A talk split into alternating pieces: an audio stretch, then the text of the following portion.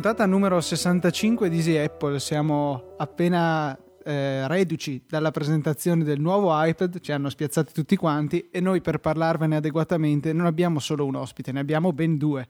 Abbiamo un dream team, se dobbiamo essere sinceri. Partendo in ordine di connessione Skype, abbiamo prima Federico Viticci. Salve a tutti. E poi Maurizio Natali. Ciao. Perfetto, allora dai, direi di partire subito eh, dicendo una cosa. Io ho letto molte persone su internet che si dichiaravano deluse da questo iPad, però voglio dire, voi cosa ci avreste messo di più? Non credo che abbiano tralasciato niente. Eh, bella domanda. boh, secondo me la gente principalmente ha un problema con il nome, per adesso, e che secondo me è relativo perché, voglio dire, as- che aspettino di metterci le mani sopra, di provarlo, poi si facciano un'opinione in quel momento. Secondo me la, la, dire, il dibattito su, sul nome che è sbagliato, che, che, dovevano chiamarlo iPad 3 o HD o quello che è, è fine a se stesso perché quello che conta è il prodotto. Quindi che ci potevano mettere di più, secondo me abbiamo, abbiamo ricevuto pressoché tutto quello che ci aspettavamo, retina display 4G anche se a noi, a quanto pare non interesserà, Bluetooth 4.0, nuove applicazioni, quindi ecco, processore nuovo, magari che il processore proprio poteva essere quad core, invece solo, solo la GPU è quad core, però secondo me abbiamo ricevuto un po' tutto quello che speravamo, forse pure un qualcosina in più considerando tutte, no, tutte le applicazioni che sono state presentate, ai foto, ecco, io, sono molto soddisfatto e come dire, attendo il 23 per mettermi in fila e prenderle uno. E per te Maurizio invece? Ma guarda, il discorso dei delusi è abbastanza classico, no? Cioè, tutte le volte che si presenta c'è il deluso di turno, questo ormai non finisce più. Eh, è ovvio che, che questo prodotto è, è, rientra nell'ottica di, quella, di quell'affidamento in un prodotto già esistente, no? come è stato il, il 3GS, come è stato il 4S riguardo, riguardo, riguardo l'iPhone, quindi sostanzialmente prodotto rimane quello, allora c'è sempre eh, la persona che si aspetta il miracolo prodotto rivoluzionario, invece, invece abbiamo avuto un prodotto rivoluzionario, come dice Apple, come lo presenta eh, sul, sul sito, però sommariamente era quello che ci si aspettava e sicuramente avrà un ottimo risultato sia di vendita che di gradimento. Io penso che ci sia un grande problema per quanto riguarda la comunicazione che è stata fatta dai media, quelli magari non dedicati a Apple perché è, è, difficile vedere, o meglio, è molto comune vedere gente che dice hanno presentato il nuovo iPad 3, ha soltanto uno schermo migliore. Qui secondo me è un errore di comunicazione appunto da parte dei giornalisti che definiscono questo schermo migliore e non, non fanno capire come sia qualcosa di, diciamo, inarrivabile, qualcosa di veramente fantastico. Sì, più che altro non, non capiscono che, che, cioè sì, è uno schermo migliore, perché quello è un dato di fatto, ma non hanno forse, non lo so, le, le, dire, la, conoscenza tecnica o la, la voglia di, di, informarsi, forse più la seconda, che per capire che quello che, che, ha fatto Apple, un display del genere, cioè non è una cosa da poco.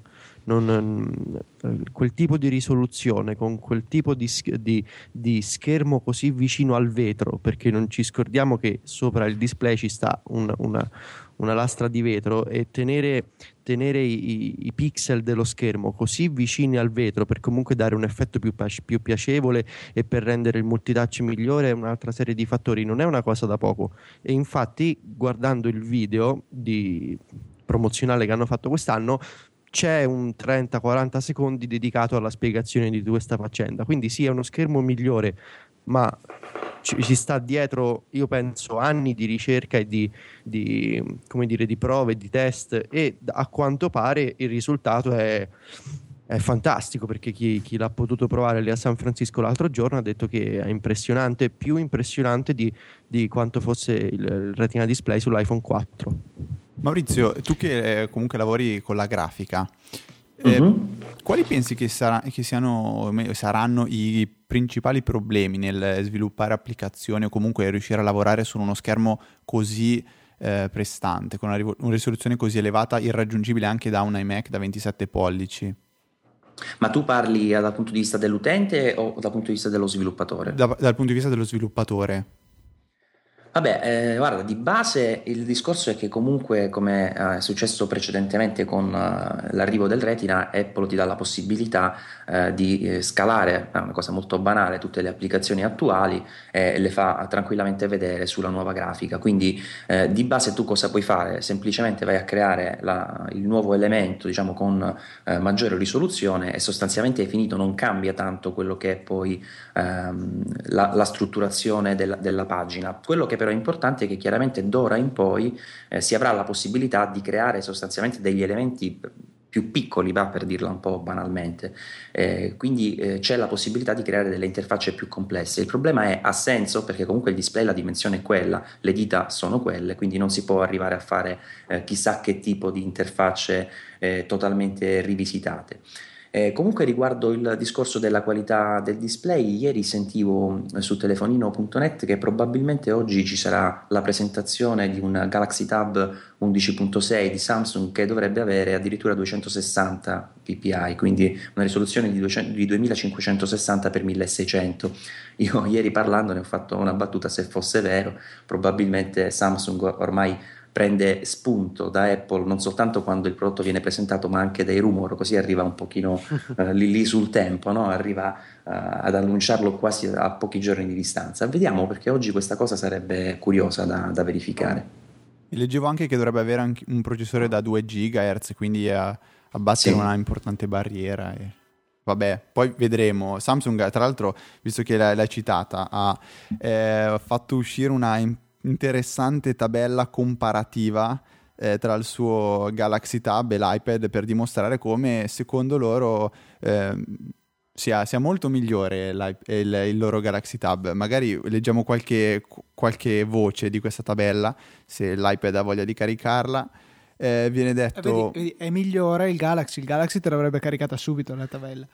allora, vabbè, a parte queste cose, dice Samsung può, vedere può eh, far vedere due applicazioni nello stesso tempo? Il Samsung Galaxy Note sì, l'iPad no. Può lavorare con due applicazioni una di fianco all'altra? L'iPad no. È ottimizzata eh, per la scrittura e il disegno di precisione? L'iPad no a parte eh, eh se si utilizza un pennino eh, specifico che, um, diciamo, riferendosi ad Amazon, è uno degli accessori più venduti. Dice inoltre, per finire, ehm, quello bello è?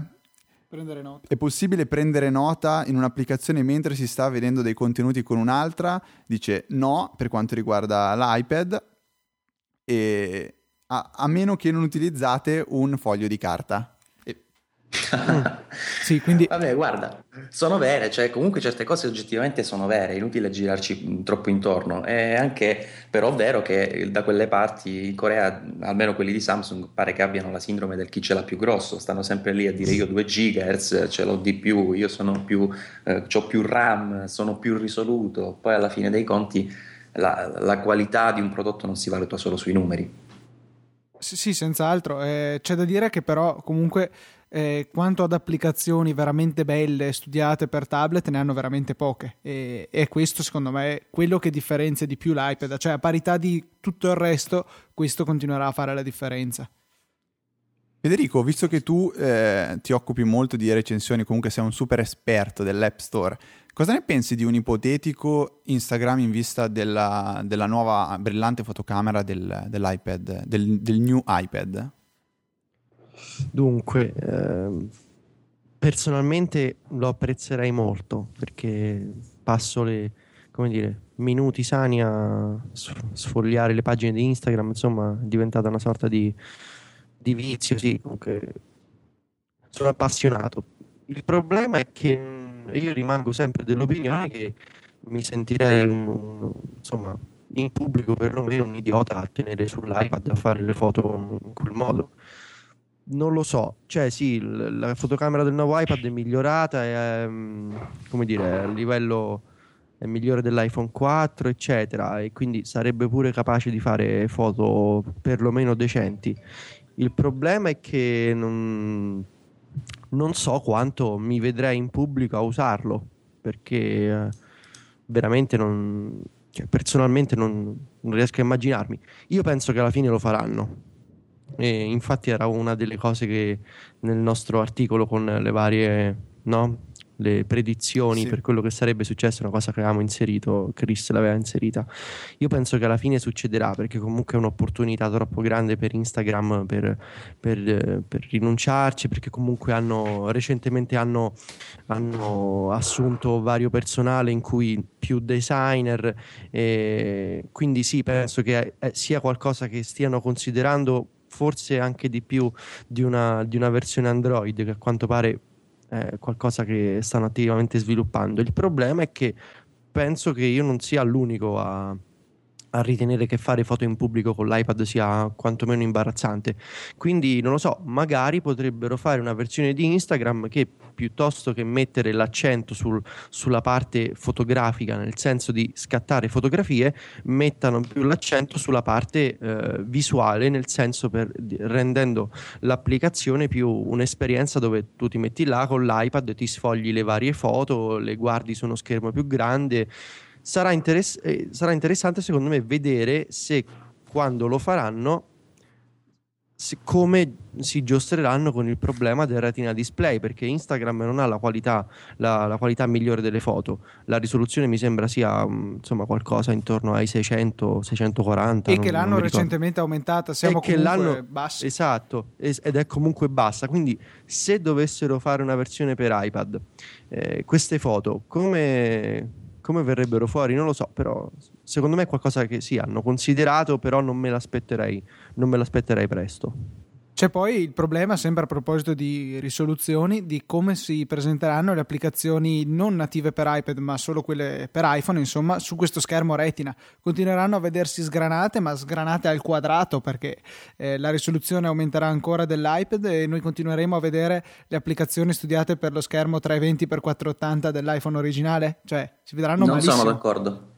Tu cosa ne dici? No, io secondo me non sono d'accordo, sai perché? Eh, comunque il, quando si scala no, si crea l'interpolazione, cioè eh, il, il, software che fa crea dei pixel intermedi per così dire eh, per andare a ingrandire un'immagine che sostanzialmente dovrebbe essere più piccola. Allora tu che fai sullo schermo della, dell'iPad attuale che comunque non ha una risoluzione particolarmente elevata, eh, questa interpolazione ti crea quell'effetto di eh, smussatura molto evidente e grossolana, no? il classico anti-aliasing, quella specie di eh, di ammorbidimento che noti intorno alle scritte e alle altre cose. Io penso che con il nuovo iPad questa cosa in verità possa solo migliorare perché il pixel è comunque più piccolo, per dirla semplicemente, e ciò vuol dire che l'interpolazione comunque sarà più precisa. Perché io avevo presente il fatto che comunque eh, eseguendo il jailbreak è possibile installare un tweak che si chiama Retina Pad, mi, pia- mi pare, che abilita la visualizzazione delle grafiche studiate per l'iPhone Retina sull'iPad e ne ottiene una visualizzazione molto migliore migliore rispetto a quella che si ha standard senza jailbreak. Per cui non so, era per questo che mi chiedevo come si vedranno le applicazioni per iPhone nel prossimo modello, insomma. Ah, sicuramente queste applicazioni non è che siano tante utilizzate, eh. almeno personalmente quando posso evito proprio, ce ne sono eh, pochissime che utilizzo in questa modalità, forse mi, mi sembra Skype, Skype c'è per sì, iPad. Sì, non, sì, sì di recente l'hanno rilasciata ah, e, okay, e, stranamente però... è un'applicazione separata proprio, non è un'applicazione universale. Ah, capisco. Eh, però diciamo di solito evito proprio perché effettivamente l'effetto è abbastanza brutto, dai. Sempre eh, appunto, visto che stiamo parlando, affrontando questo problema delle grafiche retina, scusatemi per le P che sparano, ma Luca mi sta facendo dei segnalacci. Eh, stavo vedendo, recentemente si è aggiornata la suite di iWork, si è aggiornata anche iLife introducendo iPhoto e io ho notato quanto caspita, sono aumentate a livello in termini di peso di megabyte le applicazioni come Pages, che comunque alla fine rimane un editor di testo per quanto avanzato che è arrivato a pesare quasi un giga, GarageBand mi faceva notare Luca che è, pass- che è aumentato di circa 300 mega, 400 mi fa segno, quindi eh, al di là del realizzare questa grafica retina si va incontro a un, un grande problema di si può pensare a mancanza di spazio. Se uno ha un iPad da 16 giga vuole installare eh, la suite di iWork magari sono già 3 giga che se ne vanno, dei 16 giga non sono veramente 16 giga, ce ne abbiamo qualcosina in meno. Se vogliamo mettere iPhoto e lavorare con qualche immagine, facciamo ben presto a saturare eh, la, la, memoria. Quindi io, si è sempre parlato del, della, di una delle possibili soluzioni che è quella di andare a eh, rimuovere intelligentemente quella che è la grafica che non è necessaria per il dispositivo che ha scaricato l'applicazione. Eh, io vedo questa come forse unica vera possibile soluzione in questo momento probabilmente sono un po'. Eh, n- non riesco ad andare oltre, a vedere la vera soluzione che magari in Apple hanno già trovato. Voi avete qualche idea, Maurizio, Federico? Dunque, Vabbè, intanto, io. Scusa, sì. vai. No, no, vai, vai te, vai. Maurizio, vai te. No, dicevo che intanto l'idea non sarebbe malvagia, però una possibilità potrebbe anche essere quella di utilizzare il più possibile della grafica vettoriale, comunque diventa anche complicato poi in quel caso per gli sviluppatori, poi ci sono alcuni effetti che non si riescono a gestire bene.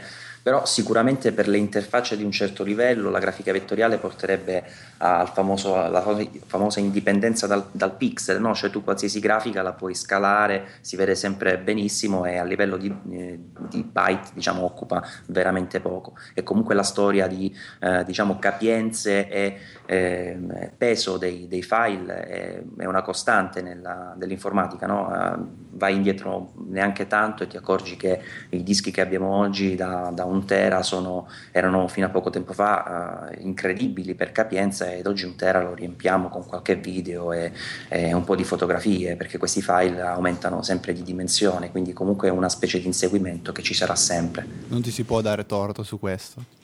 Tu Federico invece hai qualche visione? Sì, io la settimana scorsa io proprio avevo scritto che secondo me la, andando avanti l'unica cosa che possono fare è capire intelligentemente al momento del download quali sono le risorse all'interno di un'applicazione che quel dispositivo deve accedere e quindi scaricare. Il problema è che tale sistema adesso non è possibile perché richiederebbe una, come dire, per farla semplice, una riscrittura del, dell'intero sistema in cui quando un utente va sull'App Store il dispositivo diciamo si presenta dicendo salve sono un, so, un iPad con un retina display e quando uh, comincia a o, scaricare l'applicazione prende solamente quelle grafiche che sono esplicitamente eh, come dire che vanno proprio specifiche per quel dispositivo, quindi tralasciando quelle per, quelle per iPhone e, e per altri dispositivi.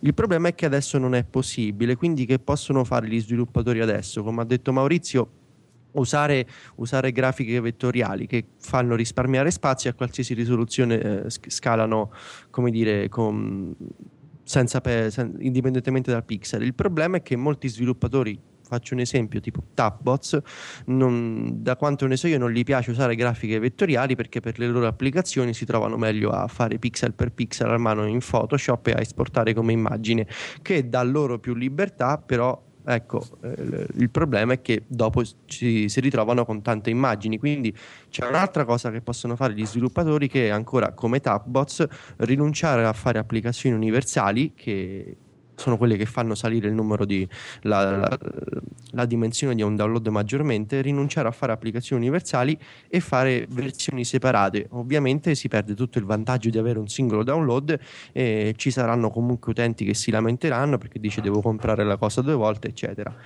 Però ecco, andando avanti, la, la visione è quella che mm, il sistema dovrebbe essere capace di capire quali sono le risorse che gli, gli servono e non gli servono, un po' come in misura minore succede adesso su, su macOS con, con, dire, con, le risorse dei, dei, dei linguaggi di un'applicazione, eh, per esempio le varie lingue inglese, spagnolo, eccetera, un'applicazione riesce a capire quali sono quelle che non gli serve e eh, le, le cancella, eh, detto molto semplicemente. Quindi andando avanti si potrebbe vedere un sistema del genere anche per l'App Store, però non so, chissà, forse a giugno con eh, WWDC vedremo, sentiremo qualcosa in più. Me in questo momento è venuta in mente una cosa, se spostassimo il problema ah, verso gli sviluppatori, sappiamo che comunque non è un qualcosa che piacerebbe Apple, però dire agli sviluppatori voi ci inviate, volete fare un'applicazione universale che supporta sia l'iPhone, sia l'iPhone Retina, sia l'iPad, sia l'iPad Retina, voi ci inviate quelle che sono in realtà quattro applicazioni. Poi noi le facciamo comparire comunque nell'App Store come una sola applicazione universale, diciamo. E quando il dispositivo va a richiedere il download, eh, il server riconosce che è un iPad Retina e scarica quella che sarebbe l'applicazione Retina. In questo modo, diciamo, uno ehm, ci servirebbe comunque un metodo per far sì che lo sviluppatore non debba andare a riscrivere tutto il codice in tutte e quattro le applicazioni. Eh, però diciamo eh, magari ci sia un codice solo e poi le grafiche siano divise ma eh, vengano sottoposte a queste quattro applicazioni diverse magari per andare a risolvere quei, quei, problemi di capire cosa serve o non serve di grafica. Io questo tecnicamente non so se, possa, se si possa fare. Magari Maurizio che ha un pochettino più di esperienza, anzi no, che ha tanta più esperienza teori- di me. Teoricamente non dovrebbero neanche fare molto gli sviluppatori, nel senso che potrebbe anche essere ipotizzabile che Xcode in fase di, eh, di creazione, di compilazione dell'app vada a dividerle perché comunque gli elementi sono uh, divisibili per capirci molti elementi tra cui vabbè quelli grafici sono abbastanza banali da individuare quindi eh, sarebbe teoricamente dico ci metto teoricamente possibile. Poi il resto delle tue eh, considerazioni sono valide poi sono quelle che diceva anche Federico, no? cioè comunque eh, far identificare eh, alla, all'App Store il dispositivo in uso e quindi poi regolarsi cosa farti scaricare. Ecco, l'unica cosa che io identificavo come problema in questo è il fatto che eh, sappiamo tutti che se noi scarichiamo un'applicazione dall'iPhone o dal nostro iPad, quando poi andiamo ad eseguire la sincronizzazione su iTunes, eh, questa viene scaricata eh, sul computer sotto forma di IPA, quindi completa, se l'applicazione era universale poi me la ritrovo che funziona perfettamente anche sugli altri dispositivi. Quindi se io andassi eh, ad eliminare degli elementi dall'applicazione non potrei più fare questo processo. L'unico problema che io individuavo è questo in realtà. Vabbè, se ah. usi la sincronizzazione via cavo, però se utilizzi quella di iCloud, quello ti scarica comunque il file da, dall'App Store sì, ogni sì, volta. Quello senz'altro, sì, sì, in, eh. in condizioni per... Vabbè, dire... ma è quella la direzione ormai. Giustissimo. Ok, quindi... sì, il, problema è, il, problema che dici tu è che comunque sempre sul computer ci troveremo con ci dovremmo perlomeno ritrovare con la versione intera. Perché comunque persone che usano ancora il, il Mac PC per sincronizzare vogliono avere il singolo file e mandarlo dappertutto. Sì, in teoria sì. Il problema è che magari Apple vede andando avanti non vede, non vede più iTunes sul, sul, sul desktop come il, il centro di smistamento varie, dei vari contenuti. Non lo so. Voltando tra virgolette pagina, volevo chiedere se c'è qualcosa che vi ha particolarmente deluso o particolarmente colpito. Io so già Luca cosa vuol dire, e quindi tralascio la sua bella fotocamera nella lock screen con cui si diverte tanto a giocare. Io personalmente, poi in faccio iOS. il giro in iOS 5.1, ok, faccio, faccio il giro delle domande. Io personalmente ho visto una cosa un po' eh, strana che mi ha fatto notare mio papà durante la presentazione che mi sono rivisto ieri sera sull'Apple TV aggiornata al, al nuovo firmware. Eh, ho visto che spesso le demo che venivano fatte vedere, che venivano mostrate, per esempio in particolare quella della eh, dettatura di, di quelli finto Siri sull'iPad 3, erano non in diretta, cioè veniva mostrato un video che faceva vedere, che faceva sentire qualcuno parlare e poi eh, l'iPad eh, diciamo, interpretava la voce e la metteva per iscritto. Mio papà ha detto giustamente, se ci fosse stato Steve Jobs eh, l'avrebbero fatto vedere dal live, cioè sarebbe salito magari Scott Forza, l'avrebbe preso in mano un iPad 3 e si sarebbe messo a provare a dettare, tanto problemi di server penso non ne avrebbero avuti. Così come è successo secondo me quando hanno fatto il test della eh, velocità di connessione del 4G in, confrontata a quella della, del 3G. E non lo so, questo sinceramente è, a dire la verità, non, non sono rimasto proprio deluso, però è una cosa che ho, not- ho, notato, ho notato davvero. Maurizio, chiedo così facciamo l'ordine, Maurizio, Federico, poi Luca. Vabbè, secondo me fa meno effetto, ma ci sono meno rischi, no? Quindi quando non hai sul palco un uomo capace veramente di improvvisare qualsiasi cosa, eh, e di comunque mettere in riga tutti quanti probabilmente diventa un pochino più, più rischioso e avranno evitato, forse è questo. Sinceramente sai che non l'avevo neanche notata sta cosa?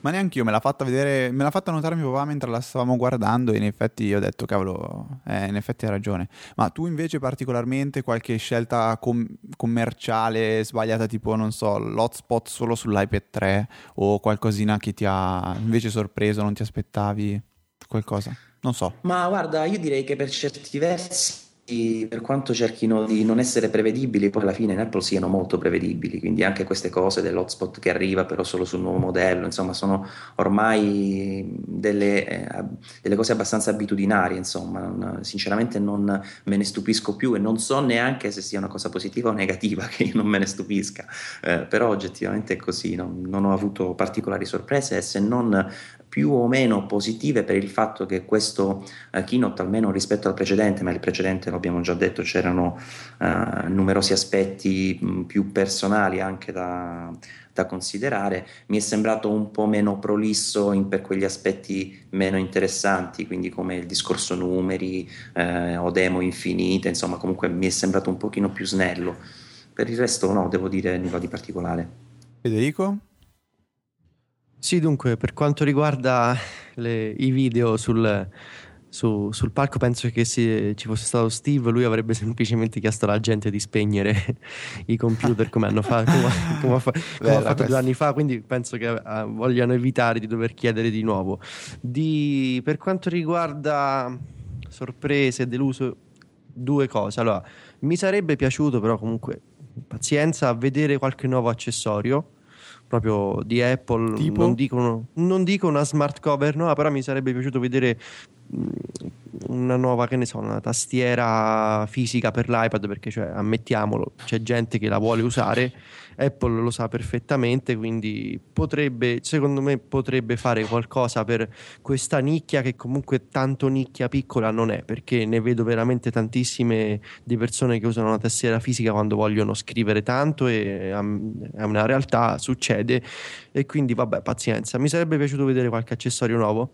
Sono rimasto molto, me l'aspettavo, però sono rimasto molto, come dire, soddisfatto del fatto che eh, l'iPad 2 viene ancora tenuto in commercio a un prezzo minore perché secondo me eh, rimarrà comunque un gran bel dispositivo per un gran bel numero di persone ad un prezzo migliore quindi secondo me è una, una bella mossa e sì quella è stata una piacevole non dico sorpresa però scelta da parte di Apple. Su questo mi permetto di dire che secondo me la scelta di lasciare l'iPad 2 è pensata principalmente per chi ne dovrà acquistare tanti, quindi magari scuole, università o magari per settore business, perché io penso che un utente piuttosto faccia lo, il grande sforzo magari per alcuni di, di, dire bene ci butto dentro 100 euro in più, però io ho visto com'è l'iPad nuovo con lo schermo retina e non, non, non, non so se ce la farei ad accontentarmi.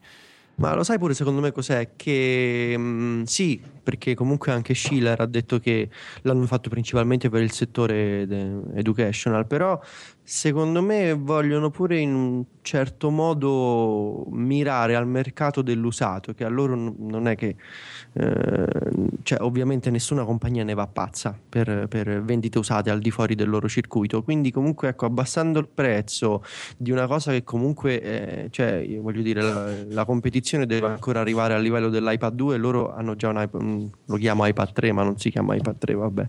E tenere quel, quel, dispositivo ad un prezzo minore comunque voglio dire qualcuno tipo che ne so mio padre che dice eh, lo devo andare a cercare usato eh, vabbè però ci sta anche sull'Apple Store a, che ne so 100-120 euro di meno magari lo va a prendere lì e lo prende nuovo e Apple ci, ci fa tutti i ricavati che ci deve fare. Quindi c'è pure secondo me questa piccola sfumatura da, da considerare ecco sì, senz'altro vero, il che tra l'altro mi disturba personalmente perché eh, io dovrò rivendere il mio 2 16 giga 3G che disgraziatamente è uno di quelli che ci eh. sono ancora eh, ecco, in vendita.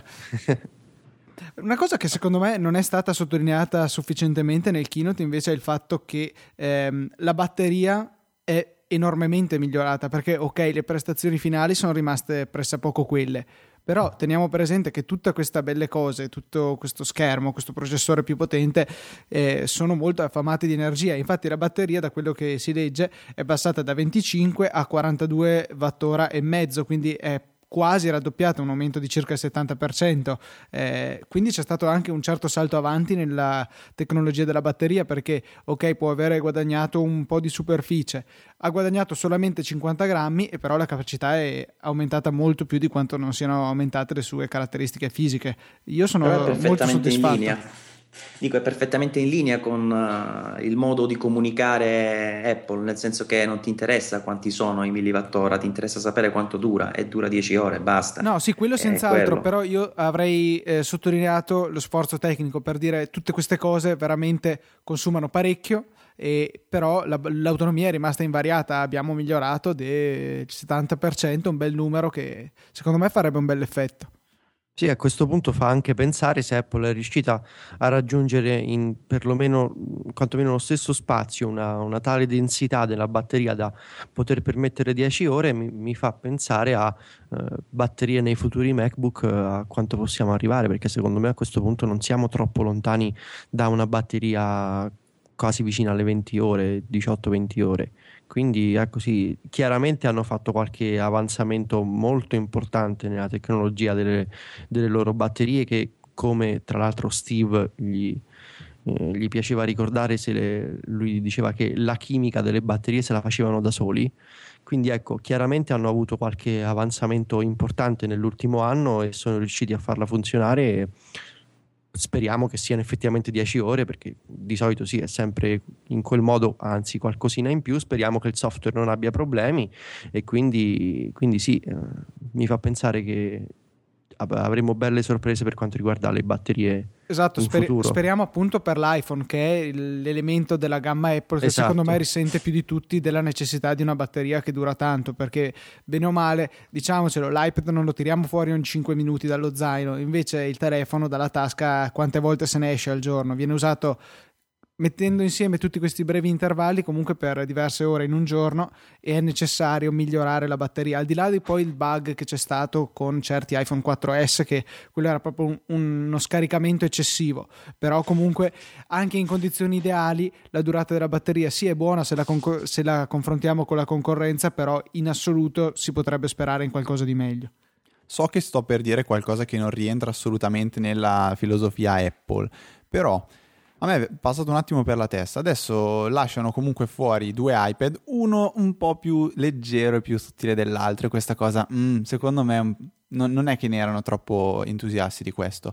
Allora io pe- ho, mi è venuta questa mezza idea. Scusate, prendete l'iPad 2, gli cambiate semplicemente il retro buttandogli dentro la super batteria che avete messo nell'iPad 3, ottenete un iPad 2 che ha veramente motivo di vendere perché ok, eh, Luca mi fa segno che il costo sarebbe magari leggermente aumentato, però butti sul mercato un iPad 2 che può combattere con un iPad 3 a livello di durata di batteria sicuramente sarebbe magari arrivato anche alle 20 ore. E per chi dice devo farmi un viaggio in aereo viaggio tantissimo mi porto via un iPad che mi dura tutto il viaggio. Ok che si può ricaricare questa è una piccola no, c'è una lotta interna credo che cerchino di evitarla esatto. non, non, non si devono cannibalizzare tra loro i due modelli ma poi sulle economie di scala non avrebbe senso, lì il vantaggio è quello di riutilizzare una linea di produzione già diciamo, rodata e finché tira si porta avanti, ricominciare a fare un progetto che anche se modificato marginalmente va ristudiato, ripensato, vanno adattati i macchinari, formazione eccetera, non ha senso effettivamente. Ok, ritiro il mio curriculum da Apple allora. Altra cosa che mi è piaciuta è che io invocavo da tanto tempo è la possibilità in iTunes c'è sempre stata di poter dire tutte le canzoni che sono a una qualità superiore a un tot, riducile, sincronizzamele sul mio dispositivo con una qualità ridotta. E era bloccata a 128 kbit al secondo che è un po' poco. Adesso si può scegliere anche, eh, oltre ai vecchi 128, 192 e 256. È un'opzione che comunque secondo me era già in partenza riservata, tra virgolette, ai power user, perché le persone normali non ci facevano neanche caso, non sapevano neanche cosa voleva dire. Adesso invece è data la possibilità a chi sa cos'è questa opzione di poterlo fare in maniera più granulare. Secondo me è, un, è un'ottima cosa.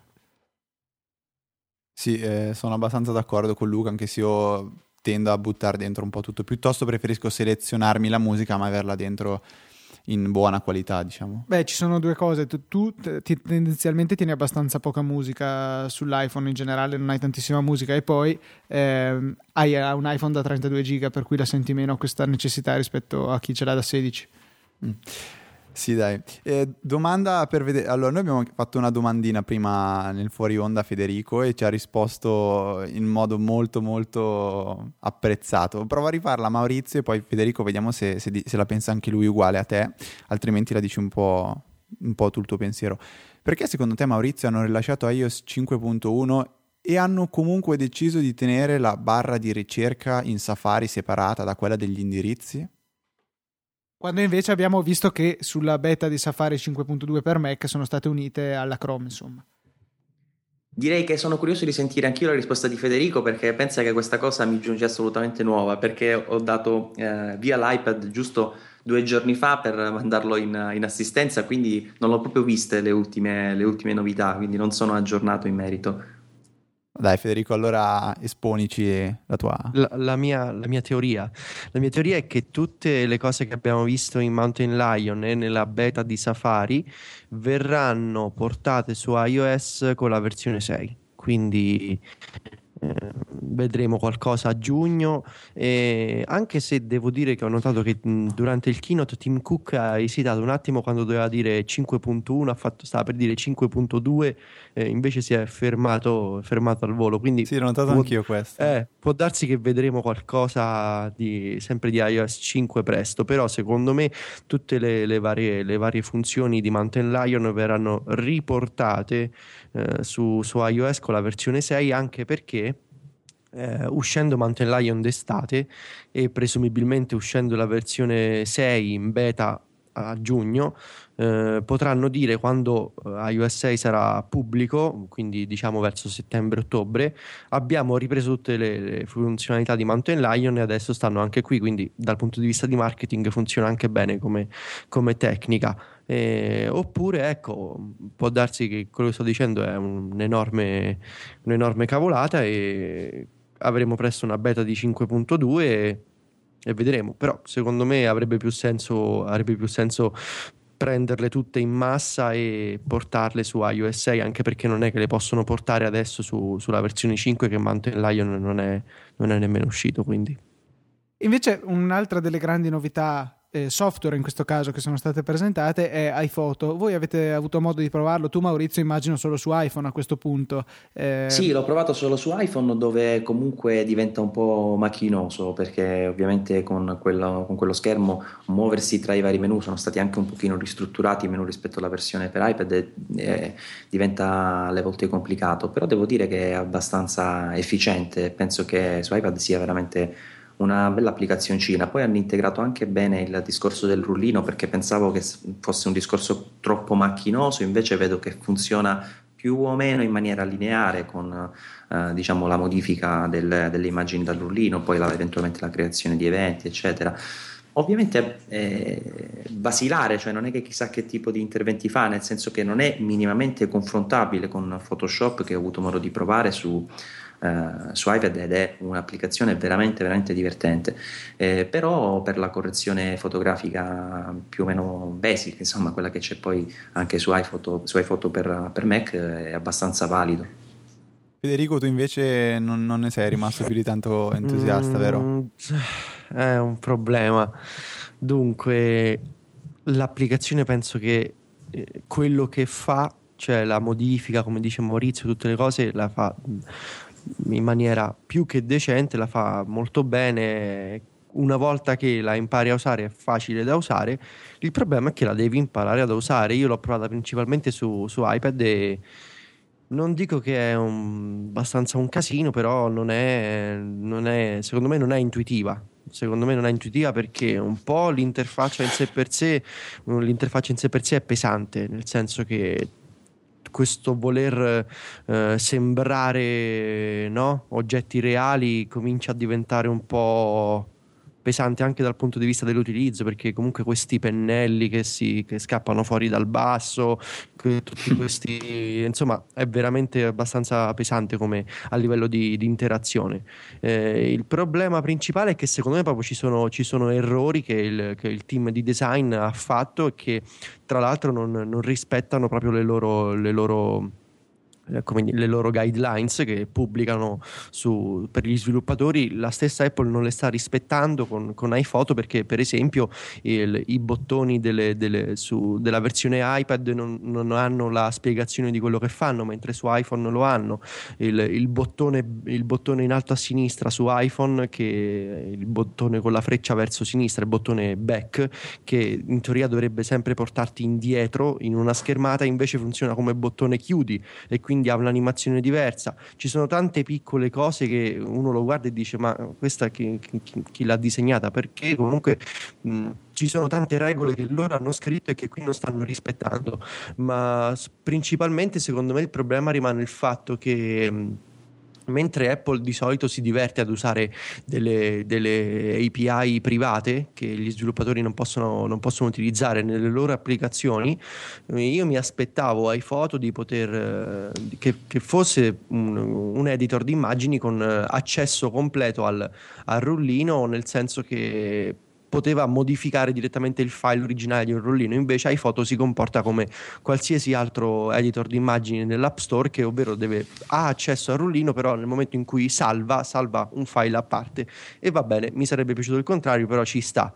Il problema è che secondo me da un punto di vista di, di, di utilizzo, mentre su iPhoto per Mac siamo abituati che ok, iPhoto ha la sua libreria, a parte non c'è problema, trasciniamo le immagini e quello è. Invece qui c'è questa sorta di, di dualismo, no? Di iPhoto che ha accesso a, un, a una singola eh, location di sistema, ovvero il rullino, che però non è capace a modificare questa, questa, location. Quindi c'è questa opposizione tra le due cose che secondo me prima o poi Apple dovrà decidersi a, a aprire no? il, il, sandbox eh, e quindi a garantire più permessi perlomeno alle, alle, applicazioni che scrivono loro perché voglio dire ok non datele agli sviluppatori di terze parti fatelo perlomeno voi e dateci un iPhoto con, che nel, dal momento che ha accesso a una singola location che possiamo modificarle e che quindi non dobbiamo giostrarci con 200 duplicati, copie, eccetera, eccetera, senza perdere i vantaggi ovviamente di iPhoto che è un editor non distruttivo, ovvero che le, le, i cambiamenti possono essere sempre riportati indietro. Quindi sì, Guarda, so, sec- secondo me... Sono un po' troppo prolisso. Il problema è che iPhoto è una cosa talmente,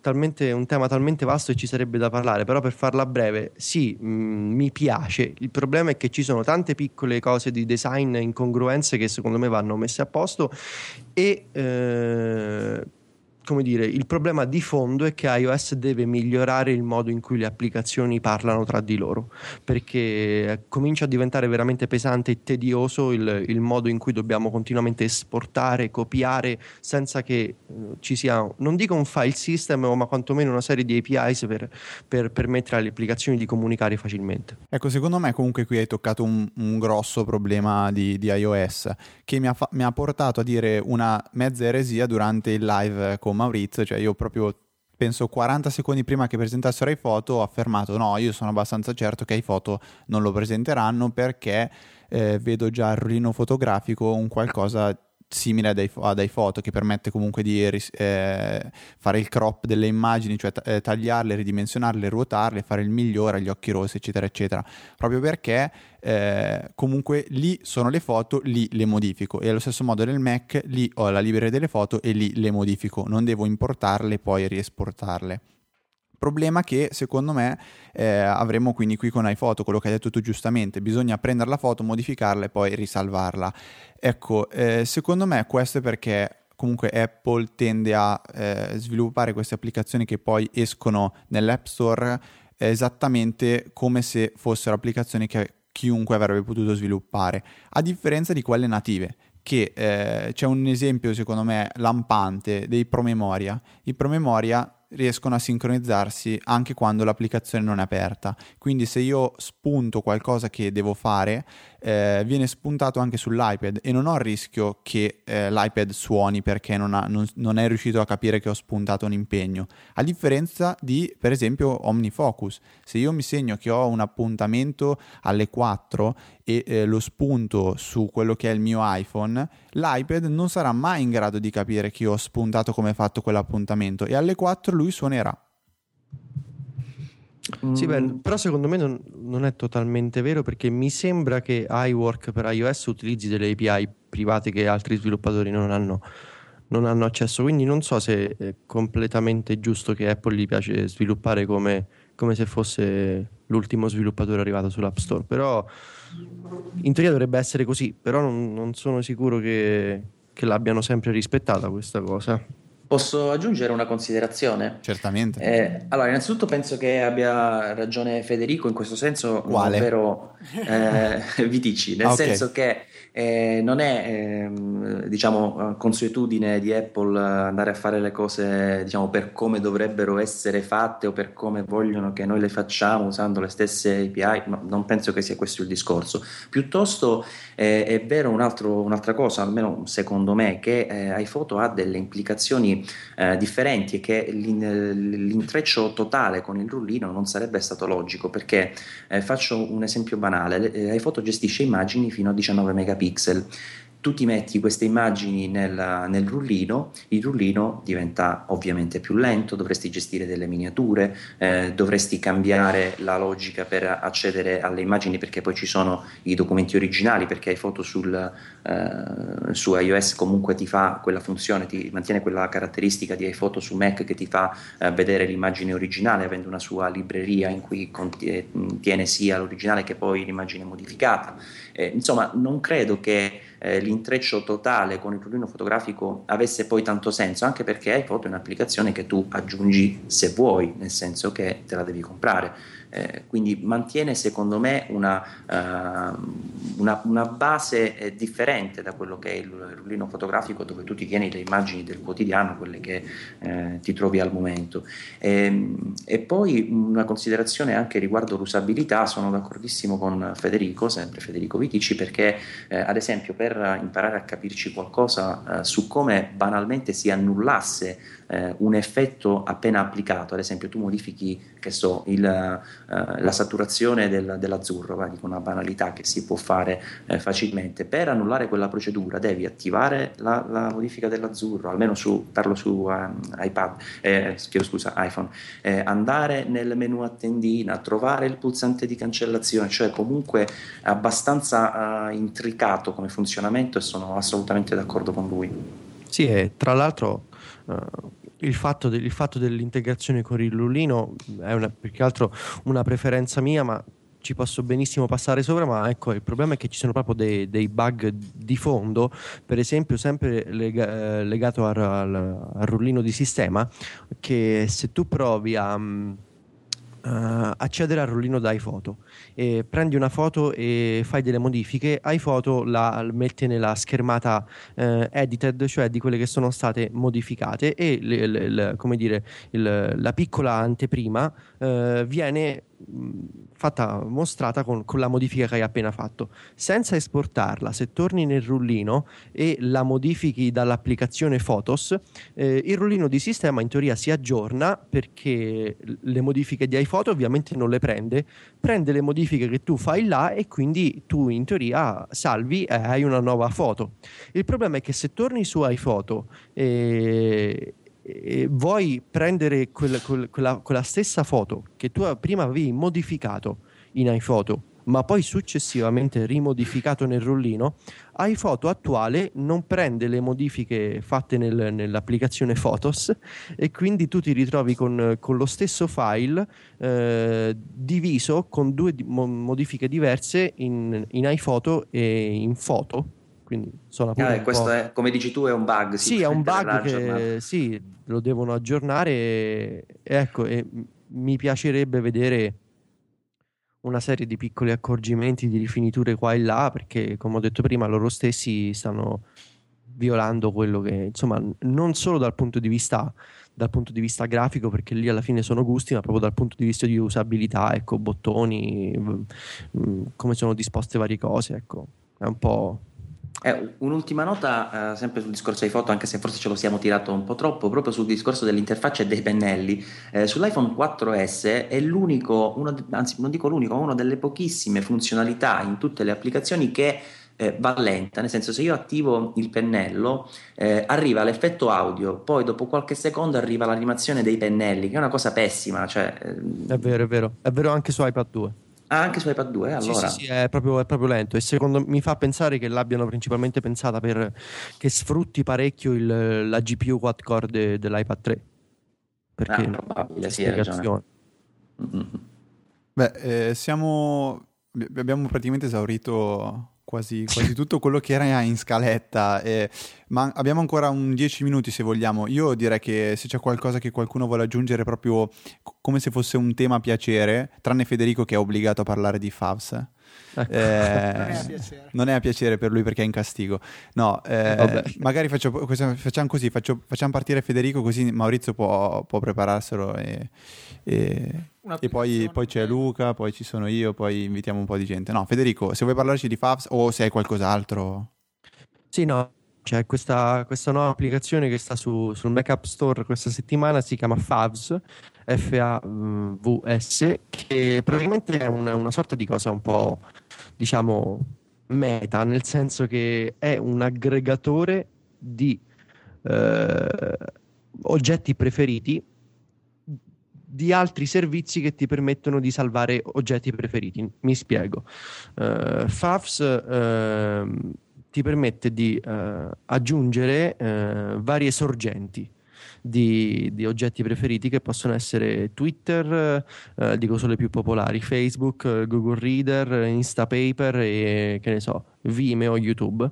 E tutti eh, gli articoli, link, video, immagini che avete salvato come preferiti in questi servizi verranno riaggregati da Favs in un'interfaccia unica con un, una sidebar sulla sinistra con varie icone per questi servizi e quindi diventando una sorta di, come dire, di aggregatore di preferiti definitivo perché quelli che diciamo che come me salvano quotidianamente tweet come preferiti, articoli su Google Reader come con, con la stellati. Sta, stellati ecco.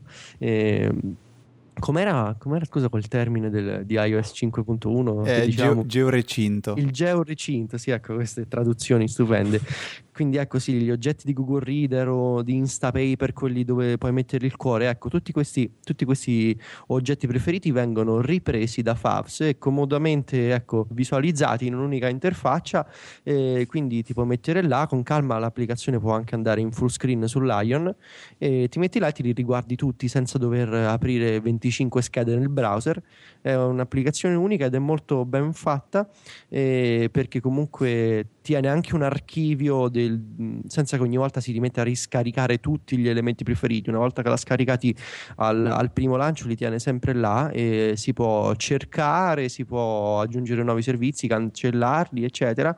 E so che una versione iOS è in, è in lavorazione, quindi dovrebbe arrivare presto. E per adesso mi sembra che Favs sia 4,99 dollari sull'App Store americano e penso che sia 3,99 su quello italiano a questo punto. Mi sento di confermare, 4,99 eh, 4,99 dollari sono sicuro.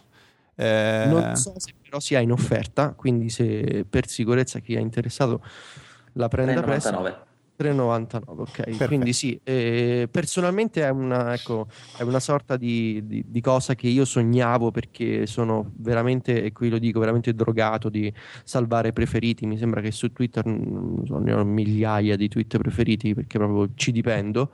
E, quindi sì, cercavo qualcosa che, una cosa molto semplice però carina e funzionale che li potesse aggregare tutti. Eh, ovviamente chi usa poco i preferiti su questi, su questi servizi mm, la sconsiglio perché non vale la pena. Se uno salva se no qualcosa come preferito ogni 20 giorni. Chi lo usa quotidianamente è un'ottima, un'ottima aggiunta e quindi sì aspetto una versione per iPhone a questo punto. Ecco ottimo quindi diciamo per chi come noi deve rimanere un attimo attento alle notizie più importanti e sì, sì. confermo che io anch'io non vedo l'ora che, che che esca anche per iPad se ci sarà. Maurizio, invece, hai qualche, qualche cosa? Ce l'hai pronta? Intanto io ho ascoltato Federico perché mi interessava molto l'argomento, mi sono andato anche a vedere eh, l'applicazione, ma nello screenshot mi sembra che ci sia lui, nello screenshot. Ah, sul... sì, sì. sì, esatto. eh, no, dicevo, mi interessava molto l'argomento e non, non ho pensato ad altro, quindi non ho una, un tema pronto. Piuttosto io volevo fare due domande, volevo sapere come la pensate su due aspetti che non, mi, mi aspettavo di sentire eh, discutere qui oggi, però non ne abbiamo parlato, forse anche perché se ne è parlato così tanto che sono venuti un po' a noia. Eh, cioè il discorso del nome eh, del fatto che iPad, nuovo iPad, iPad 2012, iPad terza generazione che però non può essere 3G perché sennò si confonde con il modulo dati eh, e poi quelli che dicono che eh, vabbè, è stato chiamato solo iPad perché così eh, è vicino a un, un, Mac per dire come può essere un MacBook, un iMac, cosa che secondo me è sbagliata perché eh, anche l'iPod Touch si chiama semplicemente iPod Touch eh, così come l'iPod Nano, non è una questione di prevalenza diciamo prettamente legata a, ai Mac. Quindi eh, secondo me questa cosa di chiamarlo semplicemente iPad ha senso proprio perché ormai è un prodotto che fa parte della linea, i numeri cominciavano ad essere un po' confusi e questa logica eh, mi sembra più lineare e potenzialmente potrebbe essere anche riportata su iPhone. E poi il discorso della, uh, del logo, non so se l'avete notato, ora non mi ricordo chi, forse su questo mi può aiutare Federico che mh, probabilmente eh, l'avrà visto mh, nei siti americani, comunque c'era qualcuno che ipotizzava, forse Cult of Mac, eh, che quella, quella mela vista nell'ultimo fotogramma diciamo della no, presentazione. mi sembra Gizmodo. Mi Dimmi. Sembra Gizmodo. Ah, mi Gizmodo, sembra... ok. Sì potesse anticipare una modifica, non so se avete visto, avete capito cosa, di cosa parlo, c'era eh, nell'ultimo fotogramma del keynote si vedeva sullo schermo eh, la mela, quindi eh, il classico logo Apple, però con un'esplosione di colori, di, diciamo così, un po' un richiamo de, di uno dei primi loghi eh, Apple, però con eh, questi colori non a linee, diciamo, ma eh, sfumati eh, all'interno, quindi un effetto un po' che richiama eh, un'iride forse, insomma un effetto molto, molto carino che però secondo me mh, era semplicemente un effetto grafico e non credo proprio che possa portare adesso a una, una nuova era della, del logo Apple che penso Luca rimarrà... Mm-hmm. Sì, sono d'accordo, secondo me, anche perché mi sembravano gli stessi colori dell'icona dello schermo retina, per cui io credo che fosse semplicemente collegato a quello, per dire che l'evento di oggi comunque alla fine si incentrava sul fatto che il nuovo modello ha lo schermo retina. Eh sì, no, sono d'accordo. Tra l'altro hanno cambiato da pochissimo la favicon anche sul sito, che adesso è quella sì. grigia tradizionale, insomma, quindi non, non penso. Eh, ecco, su questi due aspetti, quindi le vostre idee erano sul, no, sul logo, l'ho capita. Eh. Sì, su Steve Jobs, eh, sì, eh, sto, ho detto su Steve Jobs perché mi sono appuntato quello che volevo dire. Sul nome, io mm-hmm. penso che eh, il nome sia comunque un problema, perché io proiettandomi nel futuro penso sempre che arriveremo a un ipotetico iPhone 23. Eh, e quindi è un problema, non si può secondo me andare avanti a ehm, cambiare il nome, a incrementare così i numeri potrebbe essere quella che eh, io definirei una delle, delle, ultime risoluzioni, uno degli ultimi problemi risolti da, da, Steve Jobs, che ha detto magari, guardate, forse la, la, cosa migliore è iniziare a far valere il vero nome dell'iPad, il vero nome dell'iPhone, iniziare a chiamarlo solo iPad e iPhone e dato che eh, abbiamo abbiamo in questo caso un eh, piccolo problema di accavallamento, teniamo du- l'iPad 2 e l'iPad nuovo lo chiamiamo semplicemente iPad e successivamente cercheremo semplicemente di eh, eh, differenziarli associandogli il numero della generazione. E, e se fosse così perché l'iPhone si chiama 4S? Perché magari hanno iniziato da adesso iniz- eh, a, a, fare questa, questa nomenclatura e eh, anche perché secondo me l'iPhone 4S comunque ha a detta di quello che si è potuto leggere quando è uscito, è stato un qualcosa di, eh, di fatto in fretta e furia. Io leggevo, mi ricordo di aver letto articoli che dicevano eh, l'iPhone 4S l'hanno buttato fuori per tamponare eh, l'uscita dell'iPhone 5, nel senso che ehm, l'iPhone 5 non hanno fatto in tempo a prepararlo per l'uscita e quindi hanno deciso di, di buttare fuori questo iPhone 4S. Non so, Federico, se tu ti ricordi arti- articoli simili. Io mi ricordo di averlo letto, non, non dove, però. Sì, c'erano, c'erano, teorie simili, però personalmente non penso che, che a questi livelli Apple sia un'azienda che si può permettere di, di tamponare cose, perché se, per come la vedo io, ecco, non ho fonti, non ho nulla di che, però per come la vedo io è semplicemente una cosa che programmavano da tempo di fare iPhone 4 e iPhone 4S l'anno dopo, cioè sono cose che pianificano, non dico, dico anni, anni eh, prima, prima può darsi, darsi però, però il limito a, a parecchi mesi, mesi. E quindi non vedo Apple come un'azienda che tamponica semplicemente il piano è sempre stato quello di far uscire un iPhone 5 come si chiamerà, chiamerà con, con 4G con, con de, de, design diverso diverso nel 2012 2011 doveva essere l'anno degli iPhone 4S lo sapevano volevano volevano l'uscita dell'iPhone da un'uscita estiva a un'uscita finale a ridosso delle festività. e quindi secondo me vuole sempre piano, piano, sin da, principio noi ci stiamo semplicemente, me compreso, compreso perché mi ci tiro anch'io, fatti confondere dai, dai veramente, veramente cominciano a essere eh, oltre, oltre ridicolo per quanto riguarda, riguarda nome, nome e logo, logo sono, sono, d'accordo, sono d'accordo con, Maurizio, con Maurizio su tutti e due, nel senso che riguarda, riguarda il logo non penso sia una nuova era, nuova era perché tra l'altro questa, questa mattina John Gruber linka ad un articolo che ha scritto, non mi ricordo il nome, eh, qualcuno in risposta a un, un altro articolo apparso l'altro ieri su Venture Beat, il, il quale articolo proclamava che il brand di di Apple si stesse sgretola- sgretolando eh, citando come possibili ragioni, e non sto scherzando, il fatto che Tim Cook avesse la camicia fuori dai pantaloni e che il logo fosse diverso. Queste sono veramente cose che sono state scritte. E quindi c'è questo articolo in risposta che dice fate i compiti perché la, informatevi perché non è la prima volta che Apple eh, usa un logo leggermente modificato ai propri keynote e infatti ci sono screenshot di eventi in passato in cui avevano messo texture colorate sul, sul, sul logo Apple. E quindi ecco sì, quello è semplicemente una, una cosa grafica. Per quanto riguarda il nome, Pure lì, secondo me, ha ragione Maurizio, è una cosa che è successa già con iPod Touch, iPod, iPod Nano e insomma tutti quegli altri prodotti. È una semplificazione che doveva succedere prima o poi, perché voglio dire, lo vediamo con i videogiochi, cioè uh, siamo arrivati a Final Fantasy XIV, cioè numeri progressivi allucinanti.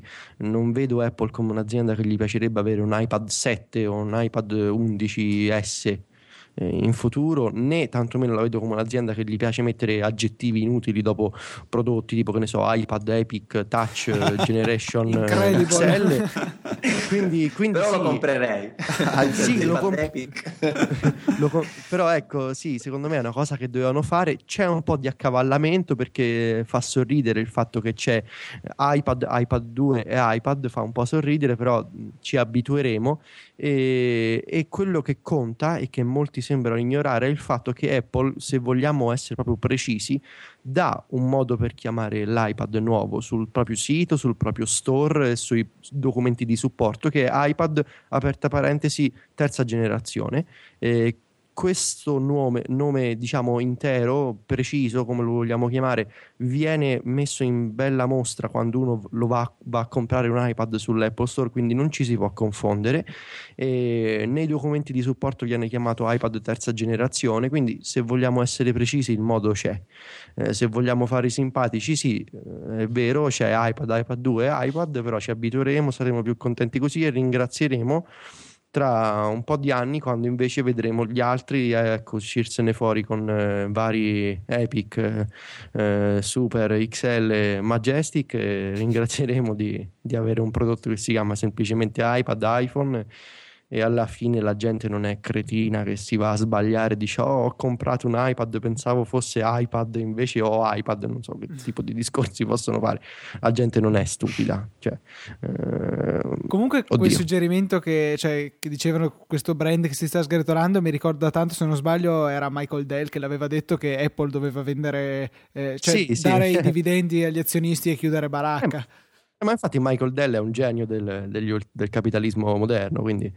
Maurizio, ti abbiamo abbastanza risposto? Cioè...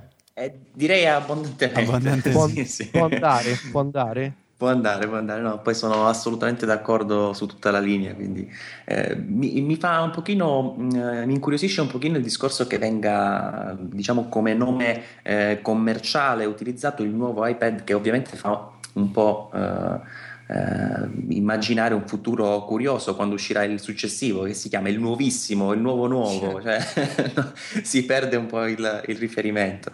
Eh, no, però, secondo, sì. secondo me è più, è più, una cosa temporanea, però non sarei sorpreso di vedere cambiata la grafica tra un paio di mesi. Perché il fatto di mettere questo nuovo o new in, in inglese fa, l'hanno fatto spesso sull'Apple Store online e adesso lo stanno facendo anche, come dici tu, nella pagina di presentazione. Però secondo me è più una cosa temporanea, quindi non lo so, vorrei anche perché comunque ehm, io rimango dell'idea, magari sbaglierò, che almeno per questo modello di, di iPad dove diciamo, nasce questa nuova nomenclatura, eh, molto probabilmente le persone chiederanno un iPad 3, questo ritengo sì, che infatti. avverrà così. Poi, non, poi, probabilmente per la successiva generazione non avverrà, però in questa fase sono più che sicuro, anche perché devono far capire che vogliono qualcosa più del 2. Ci vuole iPad 3. Luca, qual è tua, il tuo argomento a piacere? Ma eh, in realtà collegati all'evento dell'altro giorno mh, non ne ho, però volevo far notare una curiosità. Eh, io ho ripristinato recentemente eh, il mio iPad 2, eh, come ho accennato prima ho il 16 giga, quindi sono sempre lì a cercare di eh, comprimere tutte le mie robe nel poco spazio disponibile e l'ho fatto anche perché continuavo a vedere crescere la barretta altro i, che mi continuava a mangiare spazio. Ho voluto fare un test, ho fatto manualmente il backup eh, sul mio Mac, dopodiché ehm, ho fatto il ripristino e l'ho ripristinato da questo backup, il che mi ha notevolmente abbreviato le procedure rispetto a cominciare da zero, insomma. E, ehm, ho notato che oltre al fatto di aver riguadagnato quasi tutto lo spazio altro e che mi ha fatto molto piacere, ehm, che eh, aveva ripristinato tutto quanto, comprese le, le password eh, di accesso al wifi, eccetera, eccetera. Poi eh, il giorno dopo, fatalità, ho, sono andato all'Apple Store a farmelo cambiare per un problema che avevo e quindi me ne hanno dato uno nuovo. Ancora una volta eh, l'ho ripristinato da questo backup e in questo, questa volta ho visto che invece nessuna password era sopravvissuta al ripristino. Io quindi ho come l'impressione che eh, i dati sensibili come le password siano criptati con qualche specie di chiave eh, integrata nel dispositivo, quindi non so, col numero di serie, qualcosa del genere, in modo che eh, ci sia un qualche livello di protezione in più. Eh, non so, eh, questa è un'impressione che mi ha dato e che non ho avuto modo di indagare perché Federico mi ha costretto a parlare di un, di un argomento a piacere che non avevo preparato, insomma. Non so, eh, potrebbe essere. Io sono quello cattivo, quindi tra i due. No, non lo so. Eh penso sia una cosa tranquillamente fattibile, un po' come quando capita di cambiare il, lo username di, di, WordPress che la password è legata a... No, vabbè. Perché Luca sta facendo delle facciacce e a noi è capitato di dover cambiare il mio username di, di WordPress e la password era lasciata in base anche agli username, quindi boh, potrebbero usare qualcosa di simile. Oh, comunque, vabbè. Guarda, io non, non, ci ho mai pensato a una cosa del genere, però uh, ora che mi ci fai pensare, ieri ho uh, ripristinato l'iPhone e um, in effetti non mi ha chiesto, ho ripristinato e ovviamente riaggiornato, cioè rimportato i dati con un backup di iCloud in questo caso, e effettivamente si è ricordato tutte le password, cosa che non mi era successa passando uh, dal 4 al 4S. Quindi, bah, potrebbe essere effettivamente. La svolta, la svolta di Luca. No, io vi stresso due minuti, prometto, solo con una cosa che mi è, mi è, piaciuta veramente tanto in questa settimana, ovvero l'ultimo episodio di Build and Analyze podcast che Luca mi ha fortemente consigliato di seguire, in cui è presente Marco Arment, che è lo sviluppatore di Instapaper. Affronta in quest'ultima puntata il discorso eh, sui eh, servizi di Read Later, in particolare spiegando chi sono i ragazzi di Readability e eh, perché esistono, perché stanno prendendo piede. Secondo me è molto interessante perché ci permette di vedere da vicino quello che è lo sviluppo di un'applicazione, che cosa ci sta dietro e anche come può competere Marco con un'applicazione che offre un servizio pressoché simile ma gratuito totalmente che può godere per esempio di una perfetta integrazione con Reader, che non è una cosa da poco, e eh, che comunque era partito come essere un eh, supporto a Instapaper e poi ha deciso di staccarsi e diventare qualcosa di indipendente. Per esempio, io eh, appena ho visto Readability ho deciso, beh, eh, passo direttamente a questo perché si integra benissimo. L'applicazione appena uscita, secondo me, è molto bella graficamente, molto più curata, ehm, però ad esempio Marco Arment fa notare come la formattazione del testo in Readability sia molto più aggressiva eh, nel senso che tende a guardare quello che è solo il, il, body, lui lo chiama il body text, e prenderlo causando spesso eh, il troncamento di altre parti eh, del, del, testo, magari quelle che sono prima eh, nell'anteprima in siti quali Wired per esempio. E lui fa un paragone bellissimo, cioè è molto, o meglio, è meglio ricevere qualche volta un'email di spam, cioè il filtro anti-spam non è troppo aggressivo e quindi qualche volta può capitare che una mail passi e questo è riferito a che Instapaper a volte fa comparire dei link eh, o della pubblicità che non c'entrano con l'articolo o è, eh, o è, molto peggio che delle email importanti a volte finiscano nel filtro anti-spam e ce le perdiamo e quindi paragonato a Readability che Readability a volte tronchi via pezzi di testo. Questa è una delle belle chicche che sono state, diciamo, di cui è stato parlato all'interno del podcast, io lo consiglio assolutamente, ascoltatelo, dura un'ora e venti, è in inglese, ma parlano un po', cioè, cioè è molto semplice ascoltarli. Mm-hmm. Guarda, io non lo seguo, eh, né preferi- preferirei adesso esprimermi al, al riguardo per quanto riguarda Instapaper, eh, lo sviluppo, readability eccetera, però sono interessato di...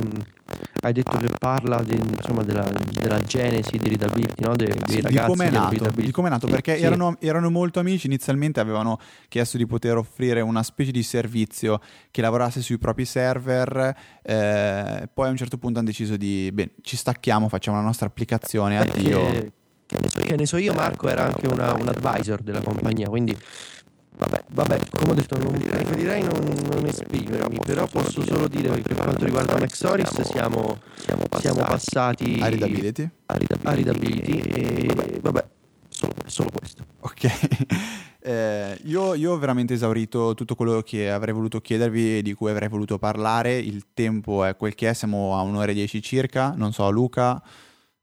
Ma sì, volevo solo un'ultima curiosità. Eh, tu, Federico, hai già detto che siete passati a readability. Tu, Maurizio, quale servizio usi di questo genere, se ne usi?